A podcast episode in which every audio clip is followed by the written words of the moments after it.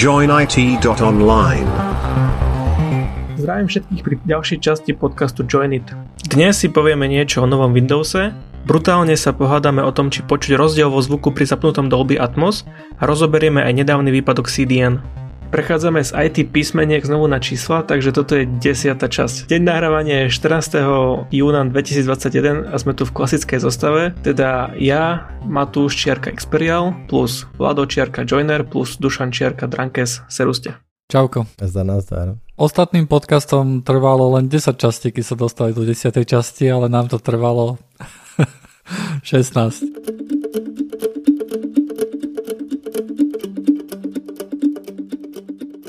opravu máme tu, lebo sme, teda my sme si mysleli, a to sme aj v minulom podcaste nejak tak prezentovali, že Microsoft povedal, že Windows 10 je posledná verzia Windowsu. Uh-huh. A uh, som sa dočítal akurát dneska na Ars Technike, že to tak nie je celkom.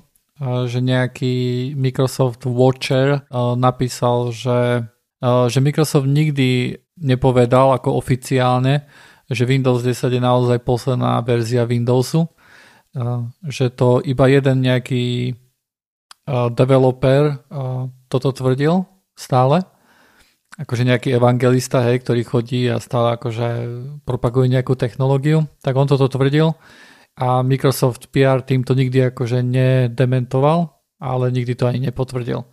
Teda Microsoft normálne oficiálne nikdy nepovedal, že Windows 10 bude posledná verzia.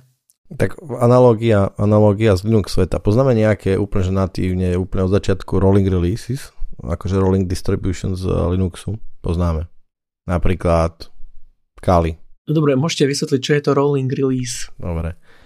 Rolling release distribúcia, povedzme, že Windows, funguje momentálne tak, že v nejakej major verzii, čo je dajme tomu Windows 10, predtým to bola Windows 8, alebo 8.1, predtým 8, 7, čo bolo predtým, ja neviem, Windows XP. Vista. Vista, pardon, hej, Longhorn.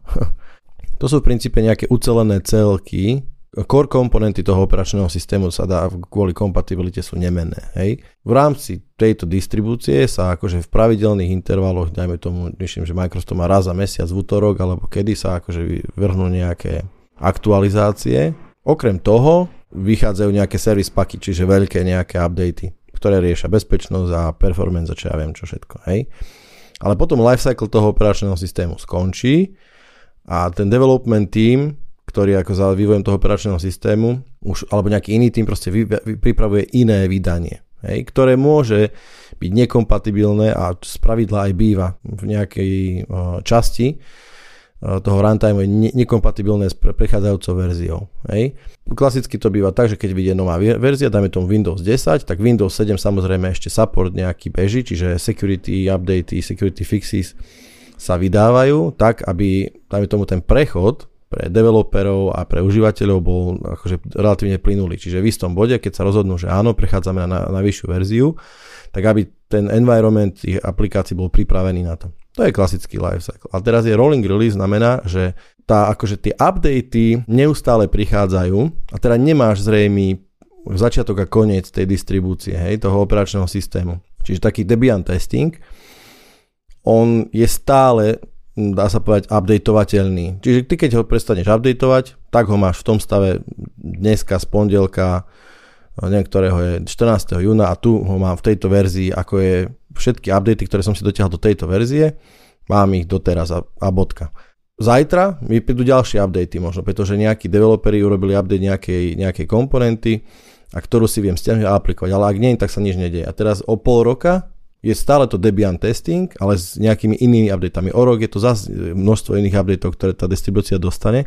A takto to kontinuálne beží ďalej. Čiže tá rolling release znamená, je obyčajne skôr nejaká testovacia branča nejakých operačných systémov, respektíve sú operačné systémy ako Kali, distribúcia, ktorá je celá takto robená a z nej sa robia, z toho rolling release sa potom robia také akože uh, inštalačné, strom, inštalačné obrazy, ktoré si potom vieš nainštalovať. A teda rozdiel je hlavne v tom, hej, že, že či, či niekedy skončí vlastne support takéto distribúcie, alebo nie. Je otázne, či Windows 10 by sa dalo nazvať rolling release, pretože tam máš tie verzie 21H1, alebo ako to je? Áno, to je, to je taká celkom halus. Oni to je Windows 10, ale podľa ten Windows 10 to už je len taký marketingový názov alebo dačo. Lebo dokonca myslím, že oni už nepod... Že, hej, dobre, že teraz je posledná 21.04 alebo ja neviem čo. Potom bolo, že 20H dačo a predtým bol 19.03 alebo niečo také. To sú tie čísla zostavení. A dokonca, ak e, má moja nádherná, krásna pamäť neklame, tak by to mohlo byť tak, že dokonca oni už nie sú ani medzi sebou kompatibilné. Že jednoducho, keď máš nejakú, alebo nekompatibilné že Windows, pardon, Microsoft nepodporuje už, dajme tomu, verziu Windows 10 staršiu ako 19.03, vymýšľam. Čo samozrejme neznamená, že to nejde a tak ďalej, ale v princípe akože ten eh, životný cyklus verzií Windows 10 starších, ako tá, to, číslo tohto zostavenia už jednoducho nedostáva možno nejaké updaty alebo dačo. Ja si myslím, že ten rolling release má zmysel hlavne v tom Linuxe. Asi. Lebo v Linuxe, ten Linux je vlastne nejaká distribúcia je poskladaná z viacerých malých častí. A tam každý jednoducho pracuje na tej svojej maličkej časti a pointa v tom rolling release je, že, že keď niekto vydá nejaký patch, nejakú úpravu svojej malej časti, tak ono sa to rovno dostane do distribúcie a ty keď update systém, tak sa ti dostane ten patch, hej. Uh-huh. A nikdy akože nie je testovaný, nikdy to nie je testované ako celok. Áno. Ty sa vlastne spoliaš na to, že OK, všade som na nejakej najnovšej verzii, takže ono to bude fungovať, hej. Čo nemusí byť pravda, hej. Celkovo sa akože považuje, že keď si na tom nejakom rolling release, tak trošku akože trpí stabilita. Áno. Kdežto pri tých normálnych releaseoch, hej, ako napríklad poznáme z Windowsu, alebo aj nejakých distribúcií, ako je napríklad Ubuntu, hej, alebo Fedora, tak ti vyjde napríklad, že Fedora nejaké číslo, hej, povedzme, že 12 alebo 13 a to je sek v čase, keď e, ten Red Hat vlastne chytí, e, pozbiera všetky tie časti e, tých dokopy, ich spojí a otestuje to, hej, či všetko dobre funguje. A potom to vydá ako keby takú v časti zamrznutú vec akože v nejakom čase, hej, že v tomto čase my sme to otestovali, že to funguje a my to nazveme teraz, že teraz je to toto toto všetko spojené, hej, tieto všetky verzie dokopy, my to nazveme, že to je Fedora 11, hej, a vydajú to, hej, že toto môžete používať, lebo my sme to testovali. Ale ono to presne si to dobre povedal, že, že, že keď e, chceš skôr stabilitu, tak nepôjdeš do rolling release, lebo tam máš veľkú šancu, že sa to rozbije. Nejaká blbosť malá, možno kľudne veľká, nebude chvíľku fungovať a, a kým to ty nahlásíš a dajme tomu nejaký, ups, ups, nemusí to byť upstream, ale developer alebo maintainer toho package to fixne, tak to potrvá. Ja mám napríklad skúsenosť, keď sme uh, otvárali bug pre... Fúha, čo to bolo? Bola to nejaká blbosť v Pythone a maintainer toho packageu nastavil závislosť príliš striktne. Hej? Tá závislosť toho, toho uh, balíka bola striktne nastavená na nejakú verziu iného balíka a ten balík už ne, jednoducho, to bolo tam žiadne logický nezmysel, ten balík bol príliš starý, dajme tomu. Tak ja som to nahlásil a trvalo to zhruba uh, týždeň a pol, kým to prebublalo celým tým vývojovým prostredím, čiže akože ten maintainer to chytil v princípe tú informáciu na druhý deň alebo maximálne o dva dní. On to zmenil, teraz to akože automaticky byl to ten balík skompiloval, teraz automatické testy bežali a tak ďalej a kým to prebublalo z test repozitória do produkčného repozitára, trval zhruba 7 až 10 dní. Hej, a už sme ho mali ako dispozícii. Čo bolo dosť dlho, keby to bol kritický fix, tak by to asi bolo rýchlejšie, ale bolo to aj tak akože veľmi priateľné. Hlavne tým, že ten trigger išiel fakt od nás, ako úplne od uh, anonimných end-userov prakticky. No a to sme sa vlastne to sme odbočili od toho Windowsu, pretože Microsoft to nebude s nami posledných 5 rokov a asi nebudú stále riešiť uh, svoje operačné systémy na základe Windows 10 alebo toho jadra Windows 10 a otvárame si priestor na špekulácie, na moju obľúbenú špekuláciu, tzv. Microsoft Linux. To je podľa mňa to časom príde. A v čom by bola tá výhoda? No, ja som nad tým rozmýšľal, že, že keď som si čítal o tom, že ako Microsoft zarába, tak Microsoft veľmi zarába na Azure, Microsoft veľmi zarába na Office 365 alebo cloudových uh, službách, ako, ako je Office 365 alebo Exchange e, v cloude alebo dačo, už nie až tak dominantne zarába na Windows 10. Ja teraz si zober, že ten Windows 10, celý Windows svet, alebo celý Microsoft svet si nesie so sebou jedno silné prekliatie a to je e, kompatibilita spätná. Hej, že si zober, že mm, nezriedka ešte nájdeš Windows 2008 server bežať v produkcii s nejakým exchangeom na tom. Úplne bez problémov. Hej, lebo však ide. Veľmi veľa developerov, z môjho pohľadu, to je čistá špekulácia teraz, veľmi veľa developerov sa musí venovať Windowsu. Hej, musia riešiť network stack, rámku, hardware, blbosti, proste všetko, celé to API, aby, aby proste to fungovalo. A teraz si zober, že čo by sa stalo, keby si oni povedali, že OK, však zoberieme Linuxové jadro, alebo BSD jadro, prečo nie, však to je jedno. To, mám, to nám dáva zadarmo. Správu hardwareu, správu pamäti, celý network stack, uh, ja neviem čo proste, nejaké security um, frameworky, alebo sandboxy, alebo dač také. Okrem toho mŕte driverov, v princípe je to zadarmo a okrem toho je to stále vo veľmi aktívnom vývoji a dokonca výborné testovanie. No výborné akože v úvodzovkách, ale povedzme, že nejaké testovanie tam je, však akože aj teraz nedávno nejaký polkit sa našiel nejaký bug 7 ročný, takže nebude to úplne akože horúce s tým testovaním, ale akože komunita je veľmi živá okolo, okolo Linuxu. A teraz si pozrieš, oni to zoberú a okolo nad tým spravia celý svoj uh, keby všetky produkty proste nejakým spôsobom preklopia na tom, aby to bežalo nad, nad Linuxovým jadrom. Čiže Exchange nad tým bude bežať. A to už môže byť uzatvorené. Hej? Nejak to vymyslia, to už nebude taký problém. Všetkých developerov, ale samozrejme nie všetkých, ale akože veľkú časť tých developerov, ktorí musia riešiť Windows, Windows o, desktop operák, Windows server, čo ja viem čo, tak presunú na Azure a tie ich služby, ktoré im fakt akože robia revenue. To znie dobre, nie? Utopia, ja chápem, hej, lebo to je strašne akože high, high, high level pohľad, ale mne to tak prišlo, že aj tak, akože to, čo spravil uh, Google s Androidom.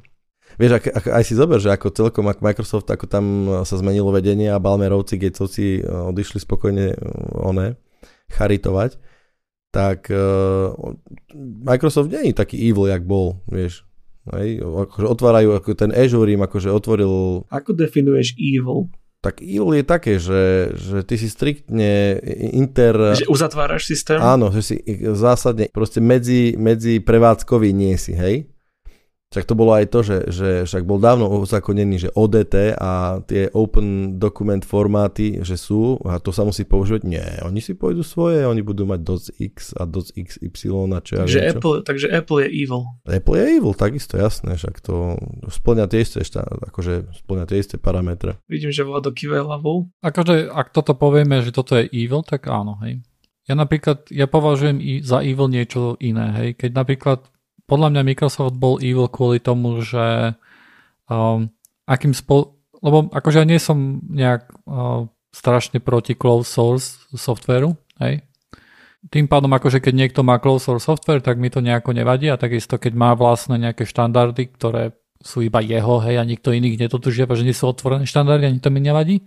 Ale vadí mi, keď niekto šíri napríklad uh, food sa to volá, hej. To je fear, uncertainty, FAT. Fear, Uncertainty, Doubt. Ďakujem. Keď e, toto šíri a toto Microsoft vo veľkom robil, toto mi príde ako uh, taká nečistá hra.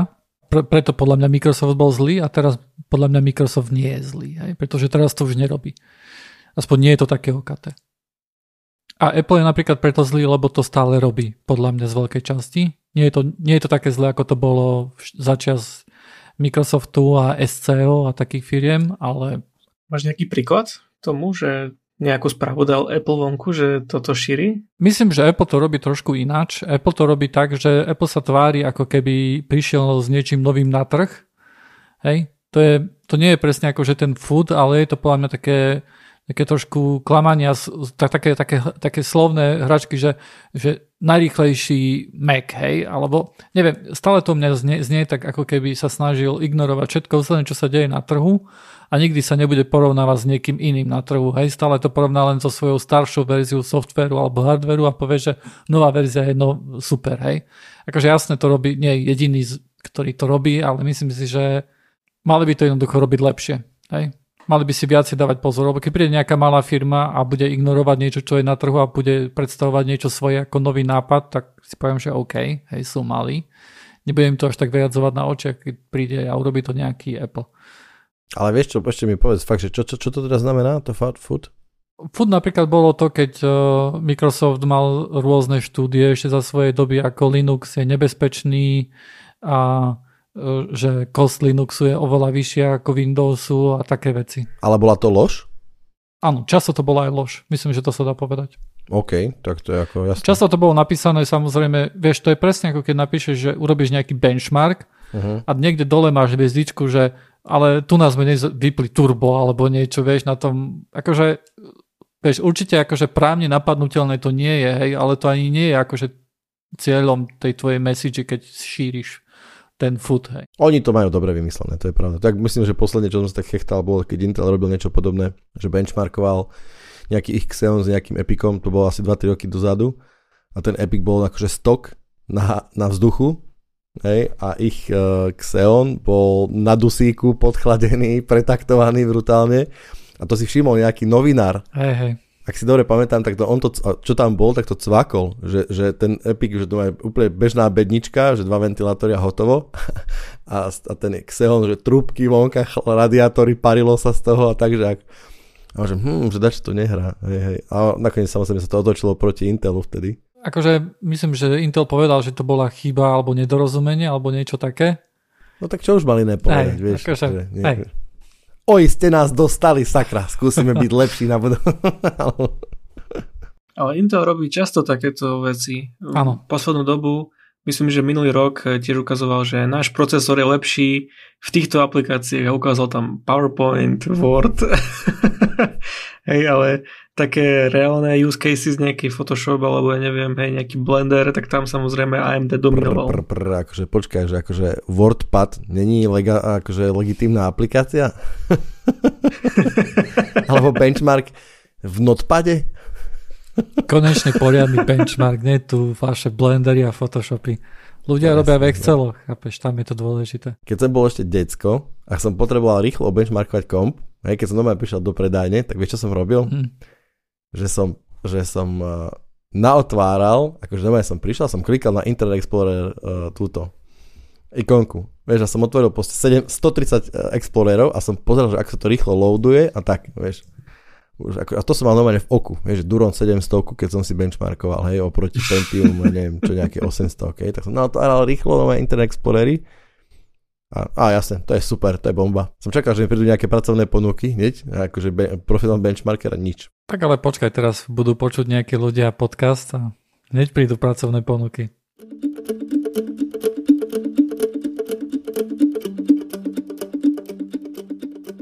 Ináč e, na Ars Technike tiež písali ešte o tom Windows 11, že aké nové funkcie si typujú, alebo nejak tak, akože čo by to malo byť. Ja som si to len tak rýchlo preletel.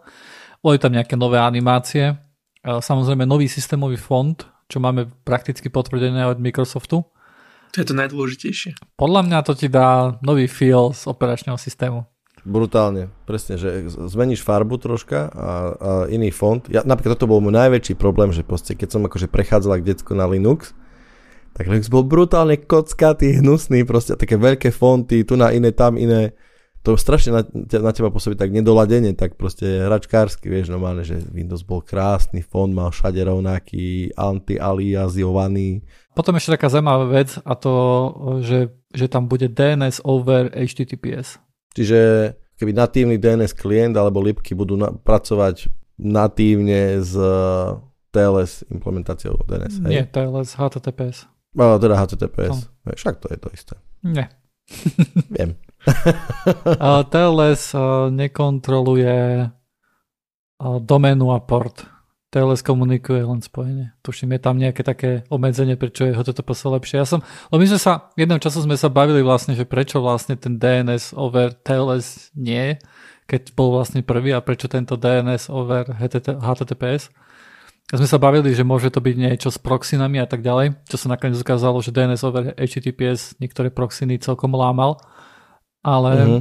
uh, myslím, že je tam trošku vyššia security ako pri TLS kvôli tomu vyloženie, že sa kontroluje, že sa kontroluje doména aj port. Myslím, že vyloženie nejaké útoky uh, teraz teoretické sú spravené cez TLS tým, že sa napojíš cez uh, FTPS, hej, čo je FTP over TLS. TLS, no. Získáš certifikát a potom to nejak, nejakým spôsobom zneužiješ pri pri HTTPS, akože bol, bol nejaký taký, taký útok popísaný, veľmi som to akože nešudoval, ale čo mi tak prišlo zaujímavé bolo, že si, že si pri tom použil FTP, e-mail a, a HTTPS a si to nejak skombinoval a potom si vedel akože urobiť nejaký man in the middle attack na HTTPS, že to okay. bol útok na HTTPS. Vďaka tomu, že boli nejaké iné servisy, ktoré bežali na TLS. Uh-huh, uh-huh.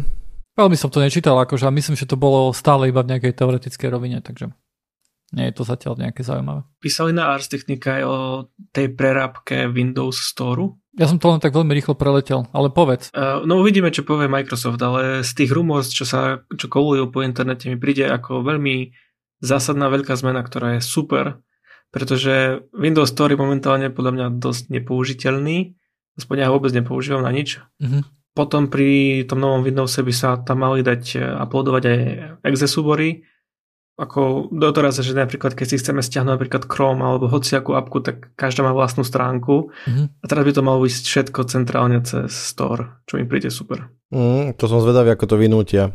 E, nie je to vynútené, je to len možnosť. Hej, len myslím, že z začiatku to bolo tak, že, ten, že bolo nejaká, nejaký ten nový formát, ten UVP a, a myslím, že z začiatku bolo tam nejaká taká limitácia, že chceli vlastne to UVP pozbudiť, tak len to bolo v tom store povolené, myslím, v začiatku. A myslím, že potom to postupne uvoľňovali. Ale trošku problém je aj v tom, že ľudia sú na Windowse veľmi často zvyknutí, že idú na stránku a si stiahnu software. Vieš, nie je to ako na mobiloch. Na mobiloch sú jednoducho ľudia zvyknutí na ten uh, App Store, hej, alebo Play Store. Ale... Tak ale to je presne to, lebo on je vynútený, je to v princípe. Áno, áno, je. To je tá podstata celého. A keby to vynútili aj na Windowse, hej, tak tiež by sa to tam začalo používať. Len v tejto do... momentálne to už ťažko vynútiš, vieš, to by ne, neprišlo. Vieš čo, myslím si, že, tá, že by to nebola úplne boľavá zmena a ani nejaká, že by to trvalo dlho. Myslím si, že dokonca, že akože vidím tam určite výhody. Určite, áno. Hej, že ako centrálny nejaký tým pádom akože scam by relatívne dobre by sa dal nejaký akože ten taký balast, úplne taký jednoduchý by sa dal veľmi dobre odfiltrovať. Ako keby distribučný kanál, jeden by sa aj ľahšie možno spravoval pre nejakých kaďakých adminov, vieš, čo sa týka uh, sieťovej, sieťovej akože komunikácie, že na firewall nastavíš proste nejaký source Microsoft.com a hotovo a vieš, odtiaľ len sa bude zaťahať software, ak to bude nejakým iným, alebo je, je to OK. Zároveň chcú mať akože široký diapazón aplikácií inštalovateľných, ale zároveň tam nechcú mať bordel. Lebo pre nich to je skôr problém ako výhoda. Hej. Hej. Ja si to tiež tak predstavím, že ak to nejak vynútiť, tak nejakým takým spôsobom, ako si napríklad Chrome vynúcuje, aby všetko išlo na HTTPS, hej? Že keď ješ uh-huh. na mhm. HTTP stránku, tak tam bude červený výkričník stále svietiť, hej, že pozor, toto je insecure a neviem čo, hej.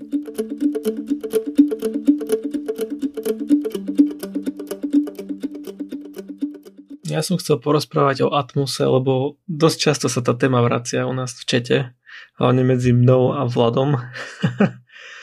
Posielame si videa, hej, počuješ rozdiel, počuješ rozdiel. Ja sa teším, lebo ja tomu nerozumiem. Ale to, že ani ja. Ani ja, do frasa, hej. ja len viem, že ja som si doma postavil domáce kino, dal som si repraky všade okolo miestnosti.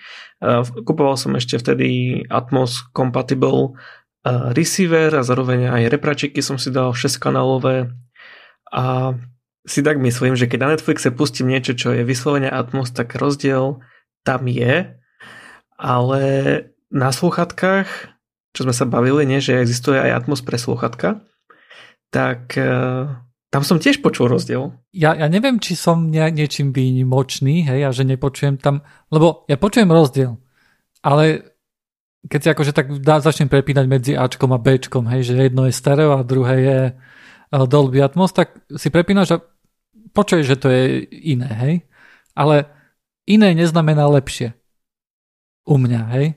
Ja napríklad nemám pocit, že OK, že ten Dolby Atmos, tie sluchátka, napríklad keď si mi, pasol si také video, kde boli také hry, kde najprv to išlo s stereom, potom s tým Microsoft, jak sa to volalo? Windows Sonic. Windows Sonic a potom Dolby Atmos. A tam napríklad bol taký koment, že, že stereo, že pozerá sa na hru, hej, potom ten, toto dá čo iné a ten Dolby Atmos, že si tam, hej, si v tej hre.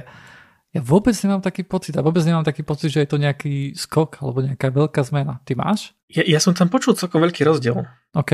A zdá sa ti napríklad, že sú tam niektoré veci, že počuješ ich, že sú hore alebo za tebou, alebo pre te, akože cítiš tam tú priestorovosť pri tom Dolby Atmose cez slúchadla? To, či sú hore alebo dole, tak tam som nepočul nejak. Ale bolo jasne vedieť, keď je niečo za tebou, nejaký zvuk, hneď za teba. Okay. Hej. To mi prišlo oveľa viac zreteľné, ako keď bolo iba obyčajné stereo. Mm. Teda ja som tu na, akože ja som niekto, kto to nevníma cez tie sluchadla takto. Čo je veľká škoda pre mňa. Hej, ja sa pamätám asi pred desiatimi rokmi Môže teraz to stále na YouTube, kde ako keby si bol uholiča. Neviem, či to poznáte. Toto no. na mňa funguje, toto je perfektné. Keď si dáte vyhľadávať, ako sa povie holič po anglicky, lebo to je po anglicky samozrejme. Barber. Áno, áno, tak toto si dáte vyhľadávať do YouTube, ak ste to nepočuli, dajte slúchadla, zavrete oči a budete mať fakt, že pocit, že vás niekto striha. Toto funguje aj na mňa. Ale, ale mm-hmm. Dolby Atmos toto jednoznačne pre mňa nerobí niečo také. Dolby Atmos presne toto robí. Že on zoberie 6-kanálový zvuk a urobí z neho taký zvuk, aby to znelo ako u toho Barbera. No lebo ja čo som akože pozeral, tak Dolby Atmos sa chváli tým, že to nie je dvojkanálový zvuk, alebo šestkanálový, ale že to je nejaké, niečo také, že každý zvuk má, je ako nejaký objekt, ktorý má svoju lokáciu v priestore. A potom ti to dá, keď sa bavíme teraz o slúchadlách, tak ti to potom dá do starého slúchadiel. Hej. A aký je rozdiel, keď jednoducho to spravíš cez ten Dolby Atmos, alebo keď to len normálne nahráš, hej? Už, už viem, že tam je rozdiel, lebo ty mi hovoríš, že ty tam počuješ rozdiel, hej? A, a to pre mňa znamená, že OK, že niečo, niečo mi chýba, hej? Nie, nie, ale rozumieš, že Dolby Atmos len spraví zo 6-kanálového zvuku, to prekonvertuje do dvojkanálového zvuku, tak, aby tam bol počuť tú vec. Lebo pri stereo, pri stereo zvuku, ktorý je samostatný output stereo z, z hry, tam nemáš toľko dát. No áno, z princípu nie, pretože ty máš stereo akusticky, hej, stereo je, sú dva rozdielne signály, ktoré sú separátne vysielané na poslucháča ľavým pravým kanálom, hej. No. To je jednoduché. V princípe sú tu dva moná. A takto ešte podstatné je to, že stereo kanál alebo stereo audio má ešte aj frekvenč, obyčajne frekvenčne je rozdelený ten zdroj, zdroj zvuku. Hej, čiže bas, stred a výška povedzme, alebo bas a stredovýška tiež, tiež vychádzajú z rozdielných zdrojov, ale v princípe je to akože ten istý zdroj. Keď máš N plus N kanálový systém, tak čo ja napríklad nemám rád, ale pre whatever, tak e, bas a stredovýšky ti idú z rôznych e, zdrojov, to je prvá, prvý rozdiel. Máš ako keby zvuk je mastrovaný tak, že každý kanál je separátny. Čiže už akože nahrávka je spravená tak, že máš dajme tomu 6 kanálov. A každá nahrávka, každý kanál je teda obsahuje akože nahráv, je, reprodukuje ten samostatný kanál. A ja tomu rozumiem tak, že Dolby Atmos, dobre si to povedal Vlado, ty, že proste tým, ako každý zvuk je definovaný priestorom, tak nie, nie je jednoznačné, kto, že tento kanál, mám, lebo Dolby Atmos môže byť 46 kanálový, hlavne v kinách. A jak som to správne pochopil, tak tam máš jednoducho množstvo, lebo chceš mať precíznu lokáciu a precízny pohyb toho zvuku. Ten dosahuješ nie tak, že natáčaš ho pre každý kanál zvlášť, každý kanál, ale oni sú v interakcii. A ten procesor, ktorý akože produkuje ten Dolby Atmos kanál, on vyrába ten zvuk. On vyrába, keby on rieši, akým spôsobom každý kanál reprodukuje nejaký nejaký zvuk, nejakú zvukovú stopu. Ale tá zvuková stopa nie je od začiatku nahrávaná pre tento konkrétny kanál. No, akože ja rozumiem tomu, že Dolby Atmos, keď máš veľa channelov, hej, OK. Uh-huh. Tam akože chápem a, a tam si myslím, že tam to má aj najväčší zmysel. Ale Dolby Atmos sa chváli tým, že OK, Dolby Atmos v sluchadlách. Uh-huh. A zjavne sú ľudia, ako napríklad uh, Matúš, ktorí počujú tam ten, ten rozdiel aj tie slúchadla. No. Ale moja pointa je, že pri slúchadlách máš jednoducho iba akože môžeš, môžeš sa hrať na čo chceš, ale máš tam dva drivere, ktoré púšťajú zvuk a stále budú len dva a môže sa hrať na čo chceš, stále je to iba stereo, stále je to iba dvakrát mono. To, to je v poriadku, že sú tam len dva fyzické drivere, ktoré ti idú z, z ľavého do pravého ucha. Ale ten ten, ten samotný zvuk, ktorý ide do tých slúchadiel, je iný pri Dolby Atmos ako pri stereo. V čom? Dobre, ale zvuk, a to je o tom, že akým, akým spôsobom reprodukuješ zvuk. Zvuk reprodukuješ akože ty, len tým, že rozkmitáš nejakú membránu v nejakej frekvencii, hej. A teraz je o to, že tá, frek, tá membrána, ona nemusí zásadne kmitať len jednou sinusovkou. Hej, ona môže ako keby prenášať viacero zvukov naraz. Áno. Hej, a teraz podľa môjho názoru je to presne tak, že ty dokážeš dosiahnuť to, ale teraz budem len akože tiež špekulovať, a dobrá téma, lebo toto je celkom halus, že s fázovým posunom jednotlivých vln, no vydávaš tie isté zvuky, poviem to takto, vydávaš ten istý tón, hej? a ty dokážeš jeho fázovým posunom Fázový posun znamená, že sinusovka je, keď si predstavíte graf, hej, že v čase na x osi mám čas, na y osi je akože amplitúda tej sinusovky. A keď ju, keď ju posuniem, dajme tomu o pi nejaké, tak ten zvuk sa zmení. A je to ten istý zvuk, hej, ale on sa zmení. Jednak tam vzniká akože aj interferencia, takže vznikajú aj rôzne iné zvuky ale zároveň môžeš pracovať aj tak, že ten zvuk bude zároveň rovnaký, ale budeš mať pocit, že ide z iného miesta. Hej, a toto môže nastať, tento efekt môže, e, môže nastávať, hej, čiže vhodnou ekvalízou, akože e, úpravou zvuku v zmysle um, frekvenčnej vyrovnanosti a fázovým posunom ty dokážeš kadejaké čáry mári robiť, vieš. Na tom YouTube video, ktoré si púšťal, keď si pozrieš to YouTube video, tak čo si myslíš, aký tam bude output, aký tam bude sound? Myslíš, že tam si prepína uh, toto YouTube video, že YouTube video chvíľku enkoduje stereo a chvíľku enkoduje Dolby Atmos? Nie, ja si myslím, že enkoduje stále iba stereo. Áno. A počuješ tam rozdiel? Áno. OK. Toto je moja pointa, hej? Že jednoducho môže byť, môže byť iný spôsob, akým, akým, akým to zmixuješ, ale na konci ten downsample, keď si, keď si jednoducho nahráš ako stereo MP3 alebo stereo vec uploadneš na YouTube, tak je to jednoducho stereo. Mm. Ale to je v pohode, pretože rozdiel počuješ. A ja nehovorím o tom, že ty tam nepočuješ rozdiel, hej, to ja netvrdím. Pozri, moja pointa je, uh-huh. keď si pustíš to video s tým barberom, hej, uh-huh. je to stereo, ale ty jasne vieš povedať, kde sa čo deje. Áno, a je to stereo. Je to stereo, hej. Áno, a je to staré video, to je má 15 a, rokov. Vieš, ako sa to natáčalo ináč? Uh, to sú dve mikrofóny, ale tie mikrofóny sú normálne, je tam ako keby taká maketa hlavy a normálne tá hlava má aj vytvarované uši a dnuka do tých uší dajú naozaj mikrofóny, hej? Tak uh-huh. sa mhm. robí to akože binaural audio. Uh, lebo tým pádom akože sa tam snažia simulovať, že ako by si to ty počul. Je, vieš, aký je rozdiel? Že ty keď robíš stereo, tak ty ten takto ten reťazec je, že mi, nástroj, mikrofón, ekvalizer, rekorder, prenos, teraz máš procesor vo zvukovke a repráky. Hej?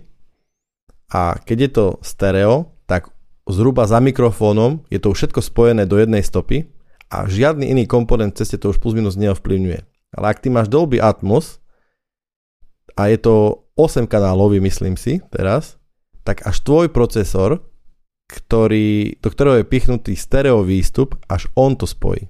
Oni keď robia napríklad pesničku v Dolby Atmos, tak virtuálne dajú napríklad bicie trošku ďalej, ano. hej, gitary dajú doprava ano. a potom uh, by si mal počuť ten rozdiel v tom. Ano. Keď robia iba stereo, tak všetky veci sú vlastne ako keby v jednom. A keďže tá nahrávka je Dolby Atmos, a jediné, čo není Dolby Atmos, je tvoja, tvoje sluchátka stereo, tak tá, to zlúčenie sa udeje na výstupe z, z tvojej z, uh, zvukovej karty.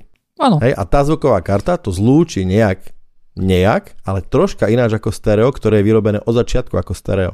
Ja ale nehovorím, že, že ten spôsob nahrávania alebo ten spôsob toho, že máš nejaké, že Dolby Atmos máš jednoducho objektové audio, kde každý zvuk má nejaký, že niekde sa nachádza v priestore, akože to, proti tomu sa ja nehádam, hej. Ja sa hádam pr- proti tomu, že keď niekto príde a povie, že aha, tu nám máš Dolby Atmos a máš to...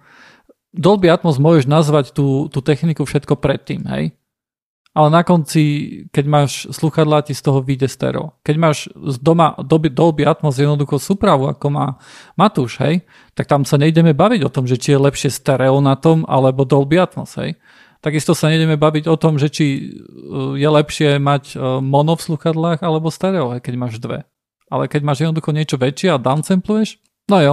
E, ja si nemyslím, že sa veľmi hádame. Ja si myslím, že sa časti hádame proti sebe. Nie, počkaj, nie, že súhlasíme proti sebe. Tak. Súhlasíme proti sebe, alebo hádame sa za seba alebo, ale vieš čo, to je hlavne taká hádka, ktorá nám, ak som osobne, že normálne, že hádka, debata, že proste to je také, že sa vrhneš na Wikipédiu na testovacie videá a ideš riešiť, že ako sa to fakt, ako to je v skutočnosti, vieš.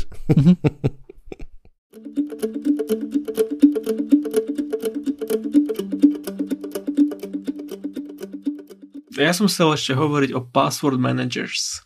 Používate chalani nejaký password manager? Pretože som nedávno čítal, že uniklo bambilion hesiel.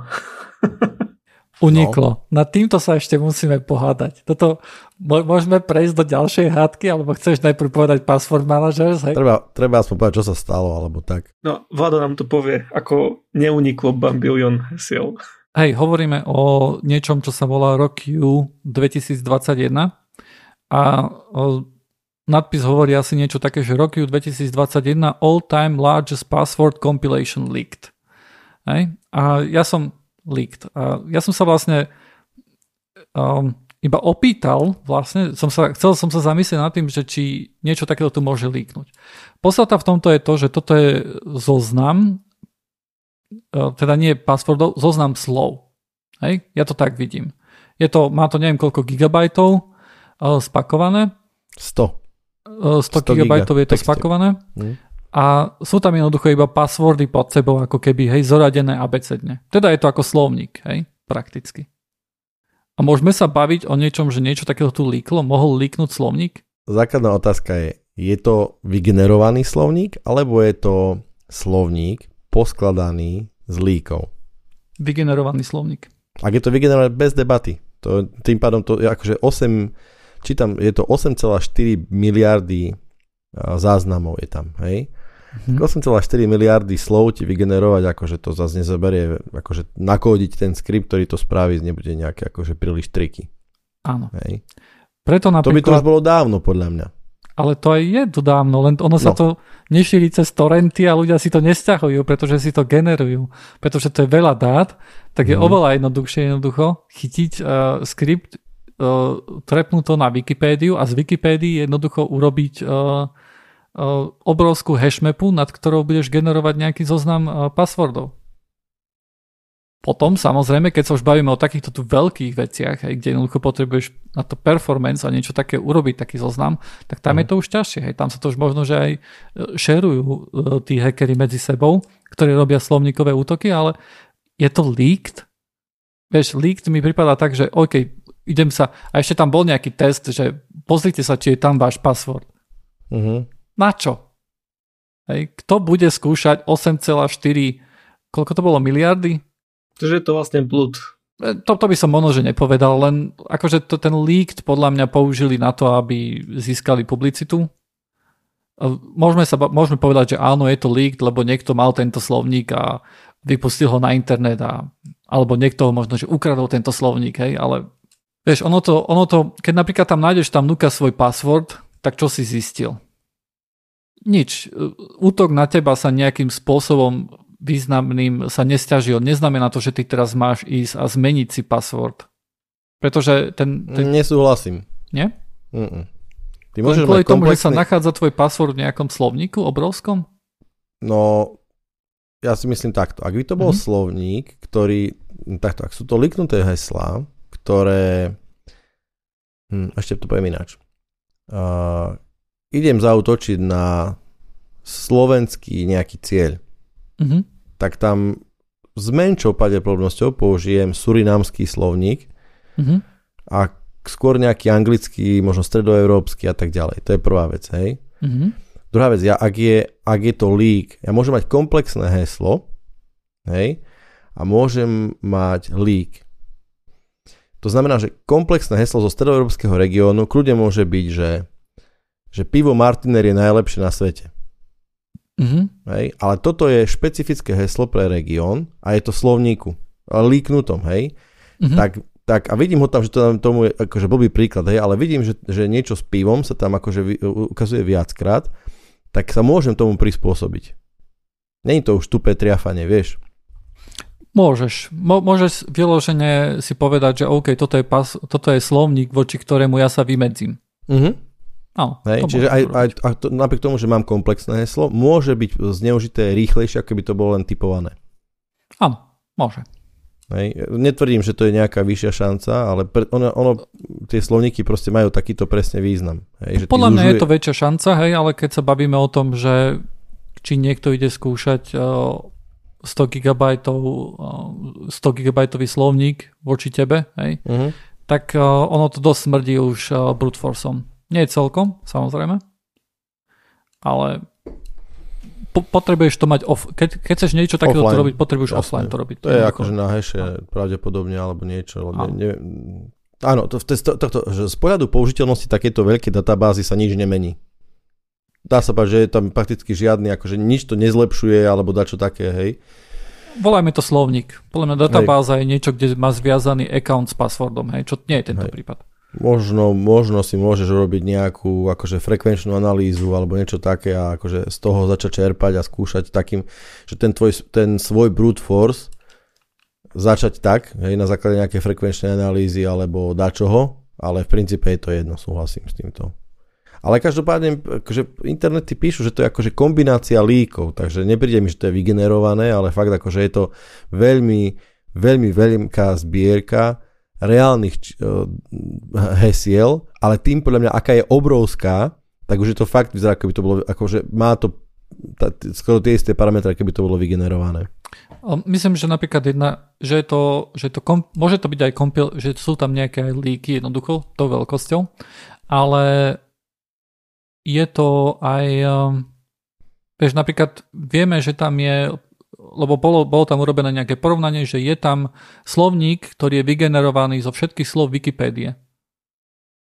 Okay. Takže ideš na Wikipédiu, urobíš zoznam všetkých slov, ktoré sa nachádzajú na Wikipédii a tento, tento, toto je tiež slovník, ktorý sa často v minulosti používal hej, na nejaké útoky, mm-hmm. a, tak tento jednoducho môžeš nájsť tomto v odzovkách líku.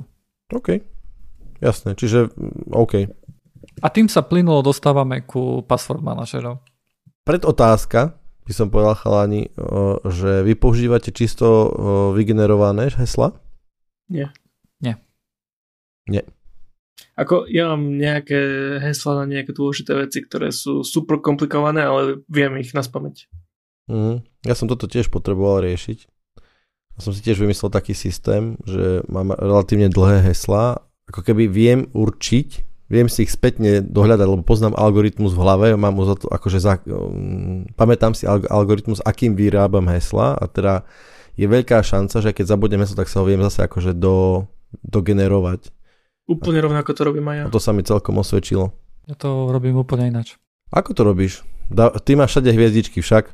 Len rozdiel je, že koľko hviezdiček za sebou. ja mám zo pár centrálnych passwordov. Jeden centrálny password mám na Password Manager. to je veta, dosť dlhá uh-huh. a nezmyselná. Uh-huh bez nejakých zvláštnych znakov a tak ďalej. Je tam jeden dolár, ale akože to je, je to okay. zbytočné, hej, v princípe, keď je dlhá, dostatočne dlhá, tak je zbytočné úplne tam pridávať. Myslím, nejaké... že neviem koľko, viem, že je, mám ešte jeden, mám, mám iba tri také master passwordy, jeden je na password manager a ďalšie tie dva, dve? Tri radšej. ďalšie tri passwordy mám 3 minus 1. ďalšie, ďalšie tri passwordy mám na iné veci. A jeden z nich napríklad som si minule som si zrátal, že koľko má znakov a má 56 znakov. Hej? Mm. A tam už si myslím, že či už, či už niekto vie, že aké sú tam špeciálne znaky alebo nie, tak je to, je to, je to dosť safe. Hej. No a vy no. teda máte niečo také, že si generujete ako keby, že máš napríklad, neviem si to celkom predstaviť, máš to, znamená to, že máš pre stránku uh, Drunkes Google, hej, akože je to pre Google a potom máš Drunkes Tweet. Presne, presne. Mám, mám, hmm. mám, dlhé, mám dlhú, v princípe dlhú statickú vetu, ktorá je osolená z dvoch strán. Hmm. A, a jednu soľ, aj druhú soľ generujem, uh, generujem buď podľa toho, aká to je služba, alebo generujem ju podľa iných proste algoritmov. Mm-hmm. Hej, ale vie, ale ten, algorit, ten algoritmus mám zapamätaný a ten jednoducho okay. viem, viem, viem tým pádom hesla mm-hmm. si aj akože domyslieť alebo dovyvi, mm-hmm. akože do, do, do, dotvoriť, keď ho zabudnem. Hej. Akože mm-hmm. to už nedá zabudnúť, lebo už sa to, už jednoducho neviem zabudnúť hesla. To je mm. akože pozitívne. Teda máš nejakú heuristiku, ktorou vieš spätne vygenerovať aj password hej. na nejakú stránku. Hej, hej, hej akože ten... Toto znamená, že niekedy nevieš, aký, aký máš password, ani nevieš, či tam máš account a môžeš ísť a sa logovať na tú stránku. Hej, hej, akože, a tak to aj presne bolo. Ja už akože, ja v princípe, keď idem na nejakú stránku, neviem, či tam mám account, tak už ani nejdem akože do nejakého že reset password, ale skúsim to a častokrát, mm. že a jasne mám. Ty máš také isté, hej Matúš? Ja to mám veľmi podobné, ale poviem pravdu, že posledných pár mesiacov už si tie hesla, ktoré som si ja vygeneroval, mením za suggested passwords, password managera Mhm. a nechávam si len na také úplne že major stránky, ktoré sú podstatné to moje. Mhm. Aby som sa vedel tam prihlásiť aj keby, že hoci kde som. Jasné. No a ako to je s password manažérom?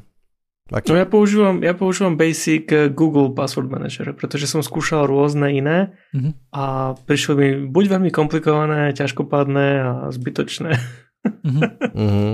Čiže mm, posielaš svoje heslá do cloudu Google, hej. Google, respektíve ich, ich uh, hashe pravdepodobne. Mhm. Hashe a zakryptované. Hej. Hej. Uh, to isté robím aj ja. Ja používam uh, Bitwarden a tiež uh, nemám, nemám self-hosted, pretože viem, že ako by to dopadlo úprimne, uh, tak uh, používam tiež, tiež to dávam na cloud. Mhm, mhm. No ja, zas, ja, a ja som napríklad na tom tak, že v Linuxe sú utilitky, ktoré sú jednoučelové, malé a rýchle a je PAS, sa to Mhm. volá, ako Unix, uh, Unixový alebo Linuxový password manažer, ktorý používa na zakryptovanie uh, uh, GPG a je to, musím povedať, že som veľmi spokojný, hej, rôzne exporty sa z toho dajú robiť, importy a je tam extension do Chromu a nemám to nikde inde, len na svojom počítači. Mobil. A mobil, ja v mobile nepoužívam prakticky nejaké heslá. A toto je vec, kvôli ktorej napríklad ja to mám na cloude. Uh-huh. Kvôli Hej, že synchronizácia na rôzne, na rôzne Áno. device. Mhm. Špeciálne na mobile, pretože akože veľmi často mám napríklad prístup len na mobil, hej. A keď som napríklad niekde vonku a tak ďalej a chcem sa niekde napojiť a je pre mňa potrebné to mať akože niekde Mhm. dostupné, hej. Hej, hej, toto nie je môj use case, čiže ja, toto ja nepotreb, nepotrebujem nejak. Mhm. Ale ja som zase paranoik v tom, že ja keď dajme tomu niekde idem mimo domu, tak si berem 2 až 3 noťasy so sebou, hej. Mhm. Takže... mm, Ale je pravda, že napríklad mám to v gite u seba doma, keby niečo. Čiže uh, všetky tie, tie, tie, sú- lebo akože je to pekné, že tam pas- každé, každé entry v tom password manageri, v tom pass, je každá entry je vlastne akože súbor, ktorý je akože zakryptovaný a celé to môžeš akože oprieť do Gitu a ďalej si to môžeš tým pádom z Gitu akože hocikedy naklonovať a je to chránené master heslom samozrejme všetko. Matúš, taká otázka. Ja veľmi nepoznám uh, ten googlácky password manager, tak sa opýtam na to, že aké má funkcie, hej? Uh, máš tam napríklad aj nejaký safe storage na nejaké ľubovoľné veci, pretože tie často používam napríklad, keď si kúpim nejaký software a chcem si niekde uložiť kľúč na to, alebo whatever, hej? alebo nejaké také veci, tak tie si ukladám do špeciálneho akože notesu, ktorý je tiež v tom Bitwardene. OK? Čiže taký gener- Mhm. generic uh, vault nejaký. Áno, áno. Hej. Tam mám aj veci ako, ja neviem, a možno, že rodné číslo by som tam mohol mať, aj keď z toho nerobím až takú tajnosť, hej, ale keby som bol napríklad v Amerike a mal by som ten social security number, hej, tak to by som si pravdepodobne do niečoho takéhoto tu uložil. Uh-huh. Neviem o tom, že by tam bolo niečo takéto špecifické. Viem, že sú tam nejaké akože adresa, hej, meno, priezvisko a karta a potom hesla, Mhm. ale niečo naviac. Mm, Napríklad občianský preukaz a také veci? číslo občanského preukazu, ale Mhm. Čiže len stringy, jednoducho proste, Mhm. OK. Akože v princípe jasne, však heslo ty si, ja, čokoľvek, čo je ako mm, text, tak si to môžeš tam vstupnúť samozrejme Áno, aj nejakým áno. spôsobom. Ale otázka je, hej, že či, či to je celkom, to myslím, že Apple teraz robí toto, že, že budeš mať v rámci uh, Apple Wallet, alebo ak to oni majú, tak budeš môcť aj nejaké dokumenty takéto riešiť, že aj ako občianske vodítky a takéto srandy. Hej. A to iba, vieš, v troch, štyroch štátoch v USA nikdy to nepríde do Európy, takže to nie je pre nás ani zaujímavé.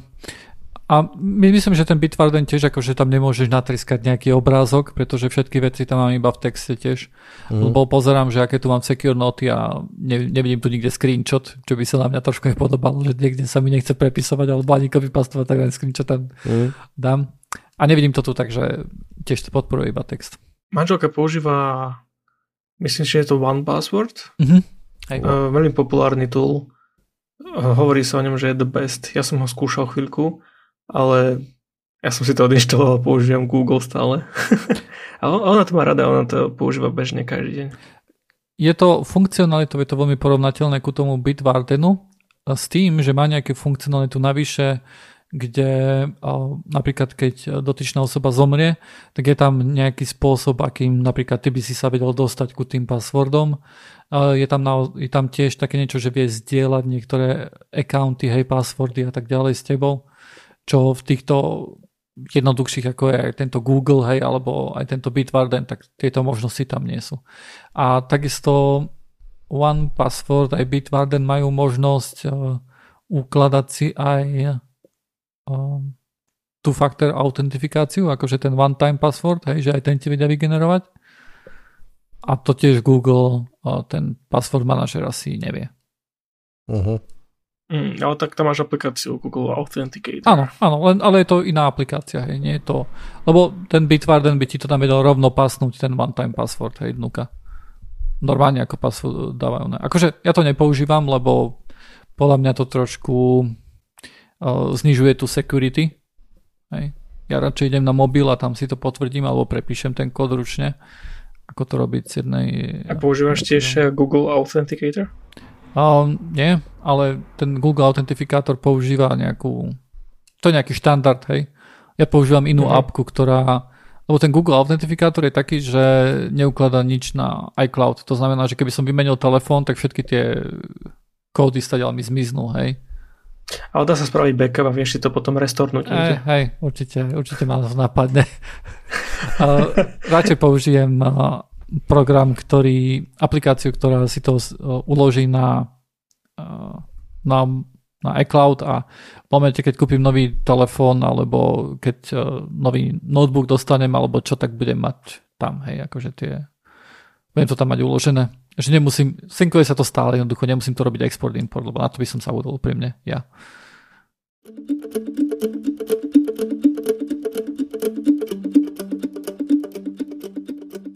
Témička, ktorá zarezonovala minulý týždeň, minulý týždeň to bolo celkom také zaujímavé. Prešlo to aj veľkými médiami a, alebo takými ne, netechnologickými médiami, že celý internet mal výpadok. Dopracoval sa celý svet k tomu, že jedna služba, ktorá sa volá Fastly, mala mm, jednoducho akože výpadok a príčina toho výpadku bola jednoduchá, nejaký, ja neviem, developer alebo partia ľudí alebo nejaký jednoducho e, deployment sa pokazil vo Fastly a spôsobilo to, že ich mm, služby prestali fungovať. Na tom nie je nič zaujímavé, toto sa deje vo svete relatívne bežne čo bolo zaujímavé, je to, že, že to zasiahlo jednoducho dosť veľa mm, dosť veľa internetu to jednoducho zasiahlo. Neviem úplne presne koľko, ale minimálne veľké nejaké media housey v Spojených štátoch boli zasiahnuté. Myslím, že sa hovorilo o CNN, myslím, že sa hovorilo o New York Times, a Reddit tiež nefungoval. A Reddit nefungoval, uh, myslím, že nefungovali aj nejaké také tech, tech web, nie tech... Uh, Verge bol dole. Hej, nejaké takéto. Hej, jedno, tak, a čo ma privedlo k myšlienke, ktoré, o ktorej sme sa už Michalani akože neraz rozprávali, a to je, že centralizácia internetu. Uh, je to téma, ktorá akože je na jednej strane akože pozor, pozor, deje sa to, na druhej strane však, hej, ni, akože je to prirodzený, prirodzený vývoj toho, ako, ako sa z internetu stalo konkurenčné prostredie a neakademické. Je to jednoducho veľký jeden biznis, mm, market. Hej. V rýchlosti, ako to funguje? Na, na internete sú v princípe klienti a servery. Hej. A internet bol niekedy robený tak, že v princípe každý bol, klient bol aj server a každý mohol na každého nejakým spôsobom pristupovať. To bolo niekedy úplne na začiatku. Ale potom sa to zmenilo tak, že, že sa že je množstvo klientov a samozrejme aj množstvo providerov kontentu, ale tí sú akože zgrupovaní do datacentier. A tieto datacentrá sú pripájane do internetu veľkou rýchlosťou a veľkými akože hrubými rúrkami, keď to celé tečie. Ale tie rúrky sú drahé. A preto si tie akože veľké silné uh, linky môže dovoliť len pár spoločností, no pár, nie ich akože na jednej ruke, ale jednoducho nie je to ani, že milióny spoločností to robia. A samozrejme za, to, za, za, ten, za ten trafik, za tú prevádzku v tej sieti si nechajú platiť. A to prinútilo uh, zase iné spoločnosti vstúpiť na trh s nápadom a vymyslieť tzv. Content Delivery Network. A Content Delivery Network si predstavujete ako sieť, ktorá mm, patrí nejakej firme a tá firma vám povie, že OK, vy síce máte server v Los Angeles, ale my vašu stránku budeme vedieť akože zobrazovať alebo doručiť nejaké časti minimálne tej stránky po celom svete a veľmi rýchlo, ako keby prakticky zlo, ako, keby, ako keby bola lokálne. Hej? Čiže v Japonci to budú mať z Japonska, Azerbajdžan z Azerbajdžanu, Južná Amerika z Južnej Ameriky a tak ďalej.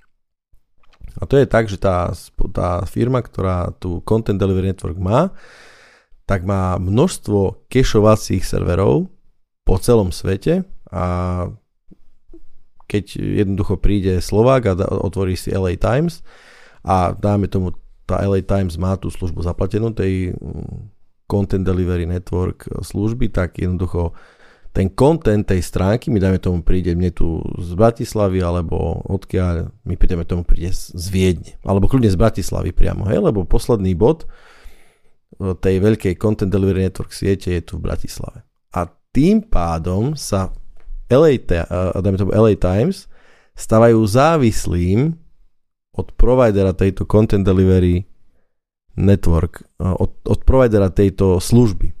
A Fastly je takáto podobná služba, to je, je, je to taká ako keby nejaký urychľovač webu a tiež tým, že oni jednoducho po celom svete kešujú nejaké služby a kešujú znamená, že akože ukladajú dočasne obsah nejakých strán, stránok tak, aby sa rýchlejšie zobrazovali. Hej, nemá význam dvakrát to isté ťahať priamo od serveru, keď to môžeme vyťahnuť z nejakého rýchlejšieho, bližšieho média. A táto služba Fastly je jednoducho takáto. A No a jednoducho pointa je tá, že a táto služba, služba zlyhala a zrazu bum bác, internete nejdú. A keď, keď si to tak zoberieme, tak um, budeme menovať teraz, že Google, Amazon, Azure, uh, možno IBM Cloud alebo Alibaba Cloud, akože je, do, dajme tomu 10 veľkých providerov svetových cloudu, kde je množstvo, kde je, kde je veľká väčšina služieb alebo na nich nejakým spôsobom závislí. To je to, že akože kde sú stránky a služby hostované a kde bežia. Potom je, ja neviem, uh, Comcast Level 7 sa tuším volali, ale oni sa už nejak ináč volajú. Uh, bola takedy také, že net, nie netra, uh, to je jedno, proste je možno 10 veľkých, naozaj veľkých globálnych poskytovateľov mm, tranzitnej siete, hej, ktorých, takže to chcem povedať, že v princípe na 20-30 spoločnostiach, možno 50 skutočne stojí a padá celý internet. A je to, to je, to, pripomína mi to, keď, uh, neviem, či som to už spomínal, keď mal Amazon, pardon, keď mal Telegram problém v Rusku, že Rusko chcelo od Telegramu, že šifrovacie kľúče, dajte nám šifrovacie kľúče, lebo vás zakážeme. A Telegram povedal, že nie, nie, nie, nedáme, že ha, ha, robte, čo chcete. Tak uh, Rusko povedalo, že dobre, ale my vás zablokujeme. A Telegram povedal, že haha, tak nás zablokujte. A samozrejme Telegram si uh, nejak, buď nejaké reverzné proxiny alebo čo, kúpil na Amazone, teda sa zdalo, že Telegram je dostupný, akože beží na Amazone. A Rusko teda ho zablokovalo tak, že odrezalo uh, akože Telegram na úrovni uh, AS, teda Autonomous System. Čo spôsobilo to, že Rusko vlastne odrezalo celý internet, pardon, celý Amazon. Čoho dôsledkom bolo to, že zrazu nešli pošty, zrazu nešli postterminály, zrazu nešli uh, metra hej, a takéto srandy, pretože aspoň minimálne nejaký malý komponent mm, nejakej služby, veľmi veľa spoločností má aspoň nejaký komponent svojich služieb hostovaný v Amazone. Častokrát je to ten kritický, lebo si povie, že to je Amazon, je to veľké, to pôjde na furt, ale nie, nejde. Tak toto sa proste stalo. A vieme, aký nejaký outcome z toho, že zablokovali potom špecifický Telegram alebo odblokovali ho? No museli to, aj musel, akože samozrejme to okamžite odblokovali, to, ten outage trval nejakú hodinu alebo koľko a už to nepamätám, ako to, ale bolo to veľmi rýchle. No a museli to robiť samozrejme mm, špe, akože špeci, cieľenejšie to museli samozrejme blokovať, hej, či už či už uh, sa dohodli s Amazonom, že nech im povie, že akými exit nodami bude vychádzať, lebo ono tieto veľké spoločnosti sa síce tvária veľmi Uh, áno, my sme akože oáza mieru a transparentnosti, ale ako náhle pritlačí nejaký government na nich, že proste prr, že buď nám dáte, čo potrebujeme, alebo stopnete, stopneme váš biznis na našom území, tak akože veľmi jasne však akože zákona do všetko, vieš. Takže myslím, že to, buď Amazon vyhovel, čo je dosť pravdepodobné, alebo to robili nejak cieľenejšie, ten, tento blokovanie toho Telegramu. Telegram je odbanovaný v Rusku. Odbanovaný? No však to ja, to ja, to, toto už bolo dávno, to bolo možno 2-3 roky dozadu. Uh, myslím, že odbanovaný je ešte iba nejaký rôčik alebo tak. Mm-hmm. Definitívne. A nie je celkom jasné, že aspoň mne nie je celkom jasné, že prečo. Či ustúpilo Rusko alebo Telegram, ale vyzerá to, že Rusko povedalo, že Telegram s nimi bude spolupracovať. Mm-hmm. Ale asi to neznamená až niečo také, že že môžu dešifrovať. Kľúče. No. Uh-huh, že, že, možno to bude také, že on demand jednoducho si dodá že nebude mať Rusko prístup alebo štát prístup k všetkým správam, ale keď, keď akože štát označí možno niekoho, že tohto potrebujeme, lebo máme také a také podozrenie a bude to určené súdom, dajme tomu, tak ak, áno. Hej, alebo nejaký, taký, nejaký takýto kompromis. Možno, ťažko povedať. Ťažko povedať. My sme, my sme len pešiaci.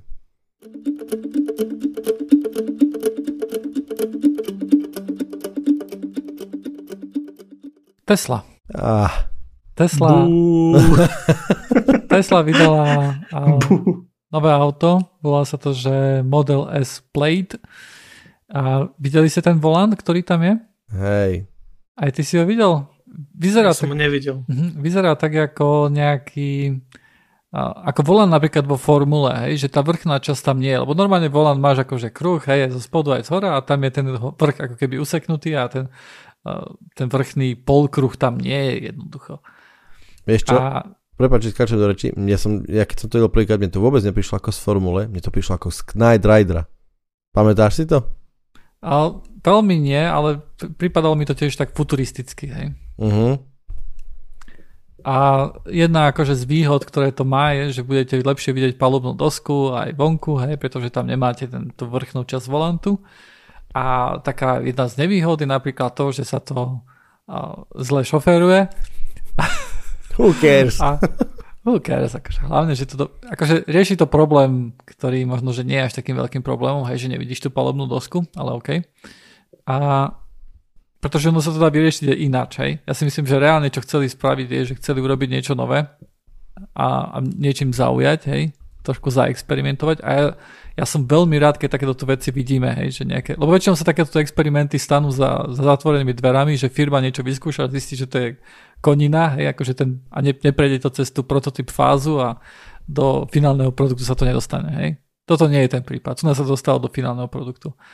A je aj také video, kde typek akože uh, sa preváža na tom aute a podľa mňa akože vidno, že nie je na to ešte zvyknutý, hej. Vidno, mm. ako prekladá ruky, že ho tak strašne musí prekladať tak divne, hej, a tak ďalej. A v jednom momente, takom veľmi zábavnom pre mňa, tak ako chce pretočiť volantom, tak zatrúbi omylom. Lebo nevie, že kde má chudiť, chytiť chudák ten volant. A ono, tam v tej, tej Tesle uh, už nemáš akože tie páčky napravo a naľavo, s ktorými dáva smerovky a stierače zapínaš. To sú prosím pekne už gombíky na tom volante. Ale tým, že, že ty ten volant nemáš ako keby akým spôsobom otáčať veľmi dobre a tie gombíky sú po bokoch, tak, tak ľuďom sa stáva, že to omylom stlačajú tie gombíky. Hej.